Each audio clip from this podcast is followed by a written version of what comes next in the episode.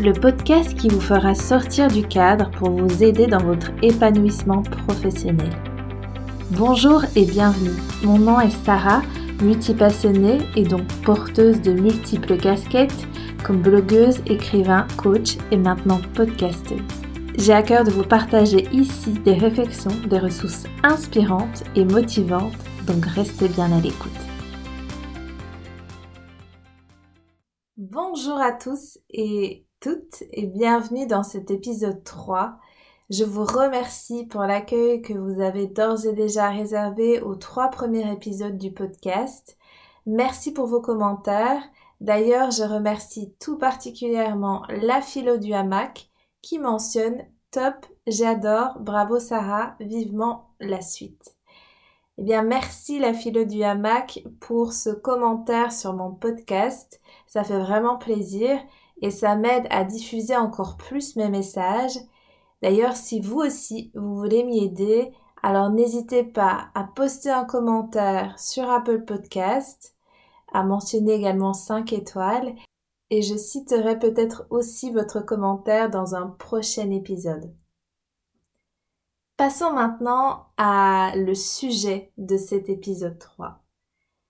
Alors vous le savez peut-être si vous avez découvert mon blog Messagère de mots, qui a aujourd'hui un an déjà, l'emploi des mots a une grande importance pour moi. D'ailleurs, Susan Gale disait à leur propos, les mots possèdent un grand pouvoir, ils peuvent aussi bien créer un moment que de le détruire. Je pense que c'est là où se trouve ce que l'on pourrait qualifier de ma zone de génie. La zone de génie pour moi, c'est là où on a été le plus blessé et où se trouve notre plus grand talent.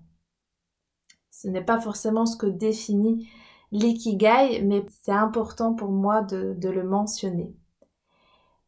Par exemple, il n'y a pas plus grand avocat que celui qui a subi une grande injustice. Il n'y a pas plus grand médecin, et le docteur Mamour, que celui qui a subi une grande perte. La blessure des acteurs, c'est le manque de reconnaissance, etc., etc. Vous voyez où je veux en venir? Ce qui ne signifie pas que si vous êtes avocat et que vous n'avez pas vécu d'injustice, que vous pouvez vous recycler dans d'autres choses. Non. Ce que je veux dire par là, c'est que nos plus grandes failles recèlent nos plus grands trésors. Pour ma part, si vous avez écouté l'épisode 1 du podcast qui parle de mon histoire, vous avez compris en partie que les mots des autres m'ont beaucoup blessé. Et je ne mentionne pas d'autres épisodes de mon passé qui viennent encore plus accentuer cela. Je sais combien les mots peuvent faire mal. Les mots mal prononcés peuvent provoquer une cicatrice invisible qui un jour peut se réouvrir et provoquer des dégâts. Je n'irai pas plus loin dans ce propos car ce n'est pas là où je voulais en venir avec cet épisode. Mais je me suis dit, donc, qu'en tant que messagère de mots, il était bien de mettre la loupe sur les mots que l'on prononce et dont on ne connaît pas forcément la signification. Vous allez me dire, peu importe la signification des mots, si ces mots désignent quelque chose, c'est le plus important. Parce que oui, l'utilité même des mots, c'est de pouvoir préciser et désigner les choses. Je suis tout à fait d'accord avec ça. Mais je crois en plus que les mots dégagent une énergie, une vibration qui, quand on les prononce, diffuse quelque chose, tout comme les symboles d'ailleurs, et les chiffres. On peut le voir d'ailleurs avec les chiffres et la numérologie. Voilà pourquoi je pense qu'il est important de découvrir le sens, l'étymologie d'un mot afin de prendre conscience de quelle énergie il dégage. Alors pour cet épisode, je vous propose d'aller explorer le sens de deux mots importants dans la sphère professionnelle, le mot travail je vous en avais déjà parlé lors de l'épisode précédent. Je n'aime pas ce mot et vous allez savoir pourquoi. D'ailleurs, je vous propose de le prononcer et juste de sentir ce que cela provoque chez vous. travail. Que se passe-t-il quand vous prononcez ce mot ou simplement quand vous l'entendez? Est-ce que ça vous met en joie?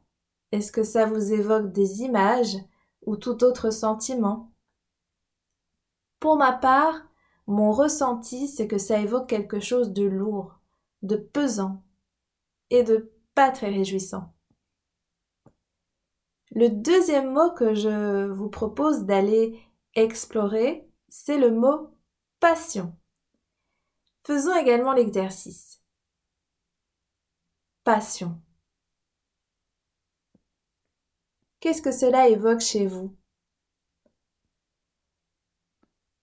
Quand j'écoute ce que ça évoque pour moi, c'est quelque chose de plus léger, mais ça me fait penser un peu au feu qui brûle et qui consume. J'ai un peu l'image de Daenerys Targaryen dans le dernier épisode de Game of Thrones. Vous voyez où je veux en venir? Alors si vous me suivez toujours et que vous êtes intéressé par connaître le sens de ces deux mots, c'est parti. On commence tout de suite par le premier mot. Merci Wikipédia qui nous dit que l'étymologie du mot travail, qui vient du verbe travailler, est issue du latin populaire tripaliare, signifiant tourmenter, torturer avec le trépalium. Alors le trépalium, c'est quoi?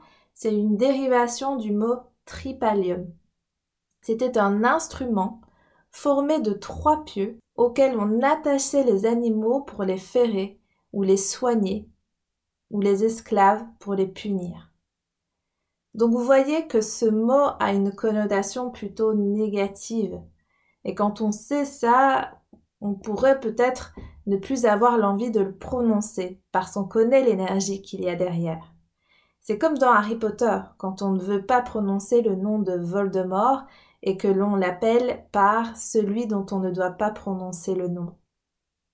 Et c'est d'ailleurs Bertrand Russell qui dit La morale du travail est une morale d'esclave et le monde moderne n'a nul besoin de l'esclavage.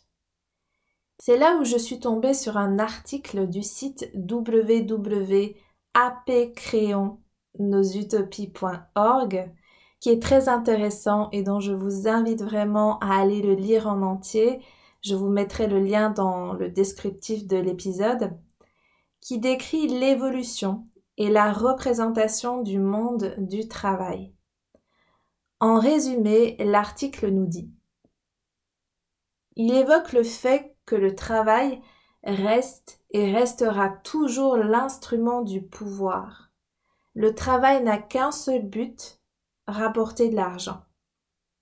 Sans même parler d'argent, le travail ne peut en effet se concevoir que dans une société individuée et dans le cadre d'un rapport de domination. Il s'agit d'une activité engagée ou soumise au profit d'autrui. Le travail fut longtemps considéré comme un mal nécessaire et c'est là où on revient même à la source du mot travailler quand il nous indiquait provenir du nom tripaliare, tourmenté, torturé avec le tripalium. C'est parce qu'il fut un temps où on ne réservait le travail qu'on condamnait aux esclaves, prisonniers de guerre asservis, peuplades colonisées, barbares, victimes de razzias pour être vendus sur les marchés, cela concernait beaucoup de monde, mais pas tout le monde. Voilà en gros les ressources que j'ai collectées et qui nous font déjà nous interroger sur ce mot, sur le sens qu'on lui porte et s'il faut toujours continuer à le prononcer. Cela est bien sûr propre à chaque. Passons maintenant au deuxième mot. Passion. Revenons avec notre ami Wikipédia qui donne l'étymologie suivante. La passion, du latin passior, pati, et du grec pathos, qui signifie la souffrance, le supplice. L'état de celui qui subit désigne l'ensemble des pulsions instinctives, émotionnelles et primitives de l'être humain qui, lorsqu'elles sont suffisamment violentes, entravent sa capacité à réfléchir et à agir de manière raisonnée. D'ailleurs, Benjamin Franklin disait à ce propos, il y a deux passions qui ont toujours marqué les actions humaines, l'amour du pouvoir et l'amour de l'argent. Et là, je vous avoue que mon intention n'est pas de plomber l'ambiance avec ce genre de définitions qui sont loin de nous réjouir, mais c'est important pour moi de mettre de la conscience sur les mots que l'on prononce. Aussi, quand je pense au mot passion, ça vient faire référence et écho en moi à un épisode que vous connaissez sans doute, que l'on nomme la Passion du Christ. La Passion des Christ, c'est l'épisode euh, des dernières heures de Jésus avant sa mort, donc son arrestation et bien sûr sa crucifixion.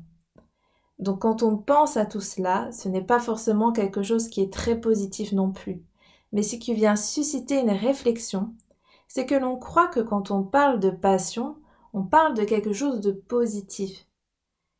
La passion évoque ce que l'on aime faire, l'exploitation de nos dons, de nos talents, ce qui est plutôt contradictoire à mon sens. Le but, ce n'est pas de ne plus jamais prononcer ces mots, mais c'est d'avoir conscience de ce qu'ils signifient. Et puis si en sachant cela, vous ne voulez plus les prononcer, comme moi avec le mot travail, vous pouvez en choisir d'autres par exemple. Parce que c'est ça aussi, sortir du cadre, c'est trouver ses propres mots et pas ceux qu'on nous a imposés. Toujours est-il que concernant la sphère professionnelle, je pense qu'on arrive dans une nouvelle ère plus celle de l'esclavage, comme nous l'invoque le mot travail, celle où on se perd avec passion, mais l'ère de l'épanouissement, celle qui nous permettra de mettre à contribution nos dons et nos talents au service de notre vie et au service d'un monde plus conscient. Ça reste mon avis, mais c'est ce que j'espère de tout cœur.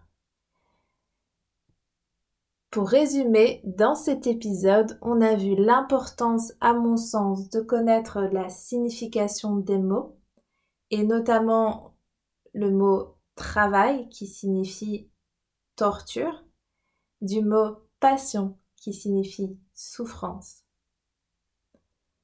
Mon voyage au pays des mots s'arrête ici pour le moment. J'espère d'ailleurs que cet épisode sur les mots aura pu vous intéresser. Donc n'hésitez pas à me faire part de vos appréciations et commentaires sur Apple Podcast.